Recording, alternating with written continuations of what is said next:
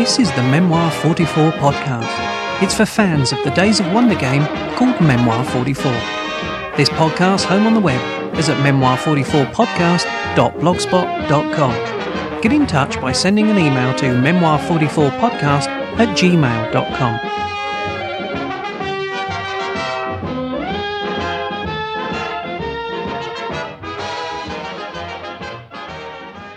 Welcome to the seventh episode of the Memoir 44 podcast. Today I'll be looking at the seventh scenario in the base game, Vassieux Vercors. American tanks and men are swarming across the Brittany Peninsula today, and the cleanup campaign has begun at Brest. Other American columns are turning eastward toward Paris. More than 1,000 of our planes have bombed Berlin and the Hamburg and Kiel areas of Germany. In the east, the Red Army's campaigns against East Prussia and Warsaw are entering the last stage. Berlin says the Russians have made a breakthrough north of the Niemen River. German shells are crashing inside Florence today, but the British Eighth Army has planted itself firmly along the Arno on both sides of the city. In the Pacific, a fast American task force operating off the Bonin and Volcano Islands has wiped out a Jap convoy. And now for news on the Battle of France, Admiral takes you to Normandy, Bill Downs reporting. Senior British staff officers said tonight that the German 7th Army, assigned to hold the Allied troops within their Normandy beachhead, had suffered a major defeat and that the events of the past 10 days had given the American, British, and Canadian forces in France their first big victory. This high staff officer said that since D-Day, the Allied troops in France had virtually eliminated 13 German divisions. And no army could stand to lose the number of prisoners alone that the Germans have lost to us without suffering a major defeat. The British staff officer paid special tribute to the American forces now roaming Britain. The Americans have been remarkable in exploiting their gains through very tough country, he said. Then he added, we can learn a lot from them. This high British officer, who is in a position to know the complete picture of the war, painted the most optimistic picture that we have had since we've been here in France.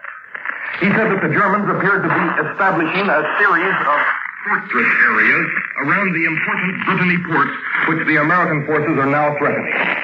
The Germans are carrying out demolition in these ports. And in addition to a great land victory, the American tanks in Brittany also have won one of the war's greatest naval victories.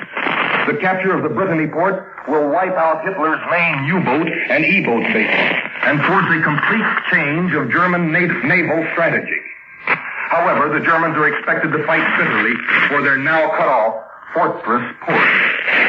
It is impossible to be anything but extremely optimistic, optimistic at the present stage of the war, the officer said. And then he went on to give his reasons for this optimism. First, on the land front, the Russian advance is threatening Germany itself. In Italy, there are a series of unbroken victories that should continue. The Western Front is going like a house afire and the resistance front inside occupied, occupied France, France is almost boiling over. The heroic French resistance of the mountains of the Vercors's region were a constant thorn in the Axis side. Their persistence and aggressiveness pretty much outweighed that of the resistance in other regions. They were daring and made war in a way very close to that of a regular army. The people of the region were also very distinct in their support of the resistance and made the entire region very unfriendly for the Axis forces. Of course, the German forces could not let this situation stand. Strong, aggressive patrols and even aerial bombing of villages in the area were the initial response. The resistance in this area were fortunate enough to receive Allied assistance and supply drops. John Houseman arrived in the area to help coordinate and assist the resistance. His diary is presented on the BBC's People's War website, and I'll put a link to that into the show notes. The following extract is taken from his diary for the days around the attack on Vassieux. 3rd of July. Nothing very outstanding happened for the next ten days or so. We lived in our own PC and worked there all day, often into the early hours coding and decoding, having our meals with the French HQ staff at their PC. Several times a parachute drop message came over the BBC, and usually either Desmond or I went out to the reception area. The only body drop we had was when Paquebot, Christine, and four French instructors arrived in a high wind, and when one of them landed on the rocks and was badly injured. Christine drifted for four kilometers. Work continued at high pressure for the next ten days or so. We all suffered from lack of sleep, seldom getting to bed before one or two in the morning. Towards the end of this period, I persuaded Desmond to take a little more sleep, as he was looking such a wreck. Parry, too, was looking absolutely haggard. 13th July. Message received announcing a mass parachute drop the following day. Celebrations had already been arranged, it being the national day, and the arrival of a mass daylight drop stimulated the feelings of the French. It was also a great feather in the mission's cap. We were duly thanked for our efforts, and were beginning to show results. 14th July. A message was received saying that a mass parachute operation was to be expected at nine o'clock. And certainly mass it was. Eighty five fortresses came over in formation in three waves, dropping about one thousand containers. A wonderful sight, but the beginning of all our trouble. Both London and Algiers had sent telegrams saying that we could expect a major attack at almost any moment, and local information the intelligence service was excellent confirmed this. Three divisions were closing in on us from Valence, Romans St. Nazaire, and Grenoble. No doubt the mass parachute drop stimulated the Germans' concern as to what was happening in Vercors. Rumors had long since been current that 5,000 parachutists had arrived during the night. Reconnaissance planes were constantly flying over the plateau, soon to be followed by bombers and fighters, which bombed and strafed us all day. Desmond went off to the national celebrations, and on the whole did not enjoy it much, I fear. His car was hunted and followed the entire way by German planes, and several times they had to stop and dive into the ditch. I understand the German planes watched the ceremony with due interest also, which didn't improve the state of mind of several hundred people closely gathered into that market square. I was glad to see him back, as things were hotting up in St. Martin, and I had had to send an emergency telegram for the bombing of Cherbourg suggesting it combined a coup de main with our own forces. We worked until about 2 a.m., and then went to bed. At 3 a.m., Commander H. called Desmond out of bed to tell him the latest news. 15th of July. Air attacks continued. It was impossible to continue collecting the containers from the daylight drop during daylight. Desmond and I visited Lieutenant B.'s position with boys. Enemy closing in. 16th July. Vassieux now practically destroyed by bombing, though not much done to the containers. More cables asking for immediate reinforcements and heavy weapons. Atmosphere very tense. 17th July. Reports coming in hourly. Enemy advancing from St. Nazaire and closing in on Vercors Triangle from all directions. Bombing and strafing continues. 18th July. Necessary to watch the sky every time you left a building sometimes dodging from tree to tree to avoid machine gunning. Enemy patrols in contact with our outposts. Commander H. maintaining extraordinary calm. He seems, as in fact he had, to have had the situation completely in hand. Signs of nervousness in the PC among the junior officers. Desmond and I trying hard not to show signs of alarm, even when a German plane passed the dining room window flying up the valley as I had a spoonful of soup. Martial law had been proclaimed throughout the Vercors. All units were in battle positions. The chapelle burned out by constant air attack, ambulances making incessant journeys through the village to the hospital with the wounded. We tried to get some sleep in the evening, thinking we might have to do without for some time to come. We kept our rucksacks permanently packed. All expected an emergency at any moment. The tension was beginning to tell. I remember feeling how caged in we were, surrounded on all sides, and in our houses we represented sitting birds for the unopposed German planes. The bombardment appeared to be a creeping one. Vassieux, La Chapelle, and next St. Martin. 19th July. Enemy attacked in force. Took some of our positions. During the night our troops counterattacked and retook all positions. 20th July. Four hundred paratroopers, German, landed at Vassieux. Infiltration through the woods and strong enemy attacks turned our positions. Position not considered desperate, and later many positions were regained. 21st July. German attack was intensified and bombing was increased. 22nd July. 3 a.m. Desmond was called to the PC to receive bad news. The Vercors was falling. Our positions had been turned. All our reserves had now been in the line for some time. The Americans were fighting the paratroopers, but were outweaponed. We had orders to take to the woods. Desmond sent me up to Parry, as Henry was missing, but soon reappeared. Parry came down to our PC. Our spare kit, together with some of his equipment, had been sent to the cave the day before. He arranged to leave it at 10 a.m. At 7 a.m., a headquarter party of about 14 men, together with boys in command, came to our PC to collect Desmond, me, and Boys, who was acting as guide, owing to his intimate knowledge of the woods. De Broys, with the girl who had been helping us with the cipher work, also joined this ragged party. Without ceremony or farewells, except to Parry, Croy, and Pierre, we started up the hill, keeping under cover as much as possible. Boys led the way. Before leaving, Desmond arranged a rendezvous with Andre Perry four days later at his cave, also communications to be sent via Boitou Let in the farm up the track. I remember feeling intense relief at being in the open. I'd sensed an oppressive atmosphere of confinement in our house, with bombing and machine gunning off and on all day. Now at least we had space. We climbed the hill slowly, in silence, and without smoking, as all tracks through the woods were to be expected to be patrolled by now by Germans or militaire. Aeroplanes were constantly searching the woods.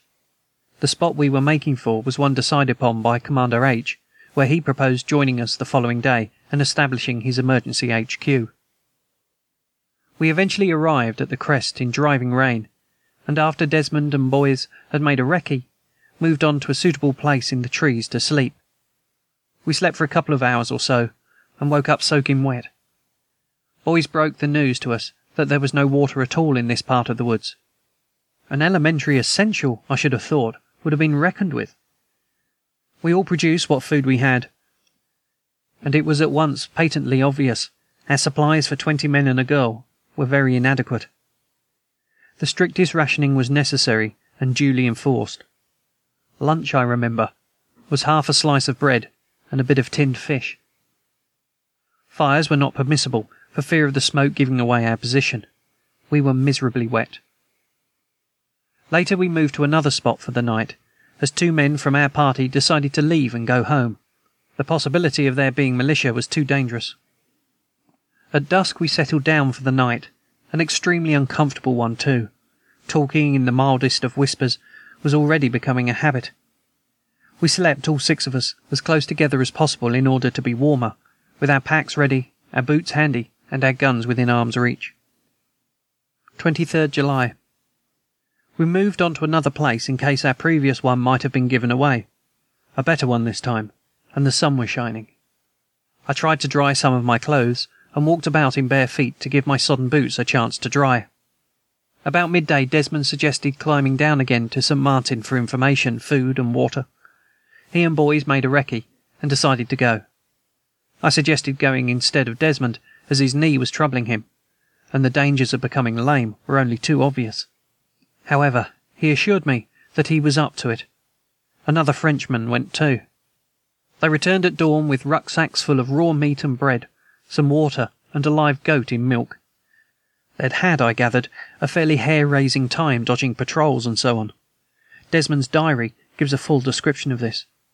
That evening we moved on again. And we'll have to leave it there.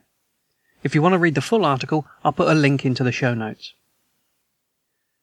Next up, we have my favorite part of the show. It's the drama that's been put together by Jack. Over to you, Jack. Hello, my name is Jack Juritza.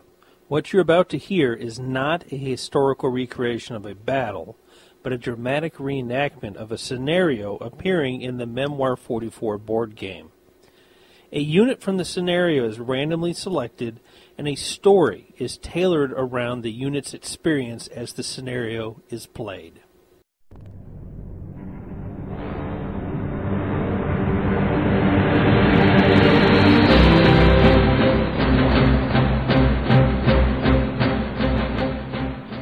The French resistance had become more and more bothersome since the Americans and the British had landed on the beaches of Normandy. Over the past several years the resistance was there, but we were able to keep them in check. But now, with the news of the landings at Normandy, the resistance's bravado was at an all-time high. For years the town of Bacheux in the Bacau region was a hive of activity for the resistance. The town was located on a plateau with limited road access. This meant it was a perfect spot for the resistance to train and gather strength. The resistance had constructed an airfield outside of Bacheux, and the American planes were now dropping supplies to the resistance. Our Luftwaffe bombed the city of Bacheux, but the resistance only seemed to scatter for a moment, then return. My squad was one of the many squads chosen to put an end to the resistance in and around Bacheux. The plan was for our squad, with many others, to use gliders to land on the plateau outside Bacheux, take the city, and put down the resistance. The German High Command was worried that left unchecked resistance would become bolder and grow to be a thorn in the side of the German army. After our tactical briefing, we were taken to the airfield to load into our gliders. We were to be towed behind our bombers, and then at the designated time released and glide onto the plateau. My commanding officer made it clear that we could easily be outnumbered and not to waste the element of surprise. We all silently loaded into our glider. I sat quietly. The rest of my squad was seated around me. We were all crammed into the glider. Our thoughts were of the mission, of someday going home, and a time without war. We had been flying for hours. We loaded well before dawn, and now the morning sun was burning the last of the dew from the fields gliding below us. The glider pilot now shouted into the radio, and we were quickly released from the bomber's tow cable. The bomber roared away, and we were left gliding silently. Our commander reminded us to move out as soon as we stopped moving. We all eagerly watched as we circled and then came onto our final approach to land on the plateau. I could see the city, and it was obvious that our plane had bombed the area. The glider slid to a stop, and we all rushed out into the open field. The glider had landed west of the city. I could see that the other gliders were a fair bit closer to the city than we were. Our commander pointed to the resistance fighters standing in the field, just looking at us in disbelief. I think they might have thought we were on their side. This was quickly proven wrong when the squad to my left opened fire on the first group of resistance fighters, dropping them all in the field. Our commander urged us on, and we quickly dispatched the other resistance group with our quick, precise rifle fire. We could hear more shouts from the woods off in the distance, and sporadic rifle fire skipped off the ground in front of us. Our commander yelled, and we moved forward to take the woods in front of us. We made the cover of the woods and started to press forward to get the other side of the woods to take on the French head on. As we approached the other side of the woods, the trees began to splinter, and a few of my squad mates fell. We were desperately trying to set up firing positions on the resistance, we could make out more resistance in the field now. They were all in the open as well. We quickly fired our rifles into their ranks. Almost all of the resistance fires in the open fell with our accurate rifle fire, but a few remained huddled in the open field. More resistance moved on our flank, and grenades erupted around us. The commander yelled for us to retreat back, and we formed with the other troops. We all ran back towards our other squads. I could hear the other squads cheering us on as they fired covering fire over our heads to suppress the resistance coming in behind us. I could hear the bullets skipping off the ground all around me, and it just made me run faster and harder. Suddenly, I felt a large thud in the small of my back. My legs refused to run anymore, and I tumbled into the grass, cartwheeling end over end. I could hear the rest of my squad hurry past, but no one stopped everything got dim, and then went black.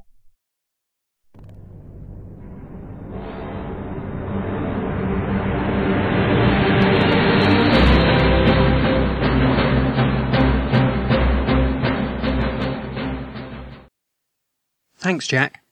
Now, let's take a look at the seventh scenario from the base game, Vassieux-Vercors. The terrain for the scenario is spread out, so there's no single dominating feature. Add to this the fact that the troops also start spread out all over the map, and there's no real obvious bottleneck or decisive point on this map. The town of Vassieux is a three hex town, and that's in the middle of the north, um, and forms a backdrop to the spread out Axis forces. To the right of the town is a hill line. Another hill line runs from the middle of the western segment almost to the back line of the southern middle segment. The Axis forces start in front of the town and to the west of it. There are only six infantry units on the Axis side, and these are fairly spread out, so there's no really strong concentration of troops. This battle is only for four medals. There is a special winning condition for the Axis forces that if you get through the complete deck of cards, then it's an automatic win for the Axis. However, because it's only four medals, that is very unlikely. Now, it is true that both sides could settle back, pull away from each other, and start collecting cards in their hand ready to make a, an all out attack. But frankly, you're going to get useful cards before you get through the deck, so, so that special winning condition is very unlikely to happen, and you shouldn't aim for that. The Allies do have two units in an exposed position, and it looks like a very tasty target. These are marked as being on the airfield. Moving your troops into range and attacking these looks like a good option, but you need to consider that twice. The Allied troops are all French resistance, so if you move forwards to attack these units and roll even a single flag, they're going to retreat behind the hills and behind the trees and this will then leave you in an exposed position out in the open. And the Allies will then be able to move forwards into those trees and take pot shots at you, and you'll have no defensive bonus. My preferred option here is to attack these exposed units with just a single attack, if the cards are appropriate, but to concentrate on getting your units into cover. On the right, move one unit into the trees and another onto the hills. On the left, advance both your units southwest and occupy the trees if you can. Then it becomes a bit of a waiting game. Shoot at every opportunity, and only ever leave cover to concentrate your firepower when it's to your best advantage. Always bear in mind that you don't want to leave yourself out in the open, even if you come forwards to wipe out one unit. You are outnumbered 10 to 6 as the Axis, so leaving cover is really not going to play to your strength. Each of your units has an extra figure over that of your enemy, so Combine that with the defensive terrain bonus, and then that way you'll get your win. For the Allied player, things are basically the opposite. Your big advantage is numbers, 10 to 6, as I mentioned earlier, and your ability to move into the woods and still attack. On the left, try and get your units into the trees while attacking in the same turn. The most northwesterly trees give you an excellent flanking position. The two exposed units on the airfield should be pulled back as soon as possible, get them into cover and all the central units should be moved into cover of the hill line. On the right hand side, again, try to occupy the woods while attacking. Advance to a hill or woods and attack in that same turn whenever you can. That'll mean you'll be starting at way out of range, move up closer, and still be in cover. As an overall strategy, you want to split your forces into two, one on each flank. Concentrate on attacking the Axis wings. Concentrate your forces on the Axis troops that are the most isolated to maximize your chance of getting a kill. You don't want to lose any units yourself. As I've mentioned, it is only a four medal battle, so you need to make every hit count, and you don't want to leave any of your troops exposed where a counterattack's going to wipe them out, because any one unit gone is a quarter of the win. Okay, Let's look at the big book of wartime events for on and around the 31st of August, which is today's recording date. So, on August 30th, on the Russian front, the Russians managed to occupy Ploesti. On the Western front, the Canadians take Rouen, the British take Beauvais, which is north of Paris, and the Americans at Rheims and Chalon-sur-Marne. Moving on to August the 31st, today's date of recording. On the Russian front, the Russians occupied Bucharest after advancing 56 kilometers in a day. On the Western Front, the British cross the Somme and capture Amiens. The Americans cross the Meuse near Sedan. Out in the Pacific, 15 carriers of Task Force 38 carve a swathe of destruction across a Japanese held island north of New Guinea. On to September the 1st. On the Western Front, the Canadians occupy Dieppe, which has been abandoned by the Germans. The British reach Arras, and the Americans capture Verdun, and Montgomery gets himself promoted to Field Marshal. There you go. That'll do for the big book. Well, that's it for today's show. The next show will be based on the eighth scenario, Operation Cobra. Gentlemen, I pray you be quiet for the Prime Minister. F&H signing off. London is so vast and so strong that she is like a prehistoric monster into whose armored hide showers of arrows can be shot in vain. but a frightful measure of cruelty has been inflicted upon the great cities and seaports of the country. And I say here, when we are entitled to speak of London affairs, particularly, I say here, that we honor them for their constancy in a comradeship of suffering, of endurance, and of triumph. That uh, comradeship under this unprecedented novel pressure, hideous pressure, applied to modern communities, has united us all, and it has proved to the world the quality of our island life. Uh, I have no doubt whatever, as I said to the uh, forces, the civil defense forces in Hyde Park this morning, that the behavior of the British people under this trial gained them conquests in the mind, spirit, sympathy of the United States of America, which swept into an ignominious corner. All the finest tropes of Goebbels' propaganda. Yeah, yeah. We have to ask ourselves this question. Will the bombing attacks of last autumn and winter come back again? Mr. Chairman, we are proceeding on the assumption that they will. Some months ago, I requested my right honorable friend, the Home Secretary and Minister of Home Security, and uh, his principal colleagues, the Minister of Health and others, to make every preparation for the autumn and winter war as if we should have to go through the same ordeal as last year, only rather worse. I am assured that everything is being done in accordance with those directions. The shelters are being strengthened, improved, lighted, and warmed. All arrangements for fire control and fire watching are being improved perpetually. Many new arrangements are being contrived as the result of the hard experience through which we have passed. And the many mistakes, no doubt, we have made. For uh, success is the result of making many mistakes and learning and learning from experience. Mm. Uh, if the lull, many new arrangements have been made, and if the lull is to end, if the storm is to renew itself, London will be ready. London will not flinch. London can take it again. We ask no favors of the enemy. We seek from them no compunction.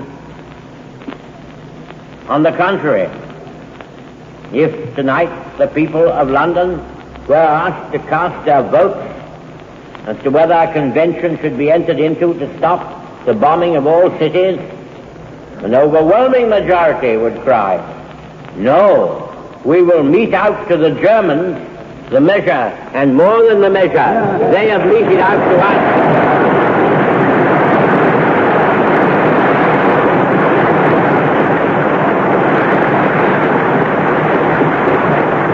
The people of London, with one voice, would say to Hitler, You have committed every crime under the sun.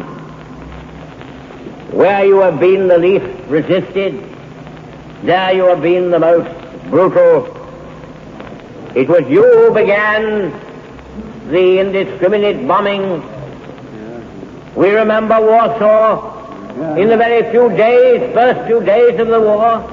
We remember Rotterdam. We have been newly reminded of your habits by the hideous massacre in Belgrade. We know too well the bestial assault you are making upon the Russian people to whom our hearts go out in their valiant struggle.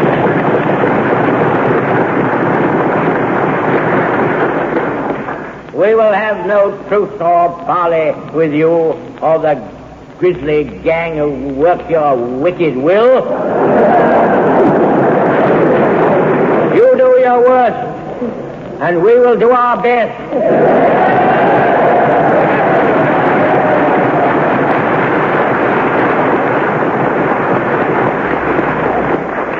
Perhaps it may be our turn soon.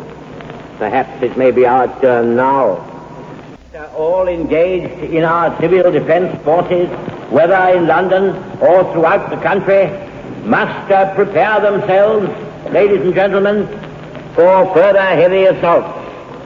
Your organization, your vigilance, your devotion to duty, your zeal for the cause must be raised to the highest intensity. We do not expect a hit without being hit back, and we intend with every week that passes to hit harder.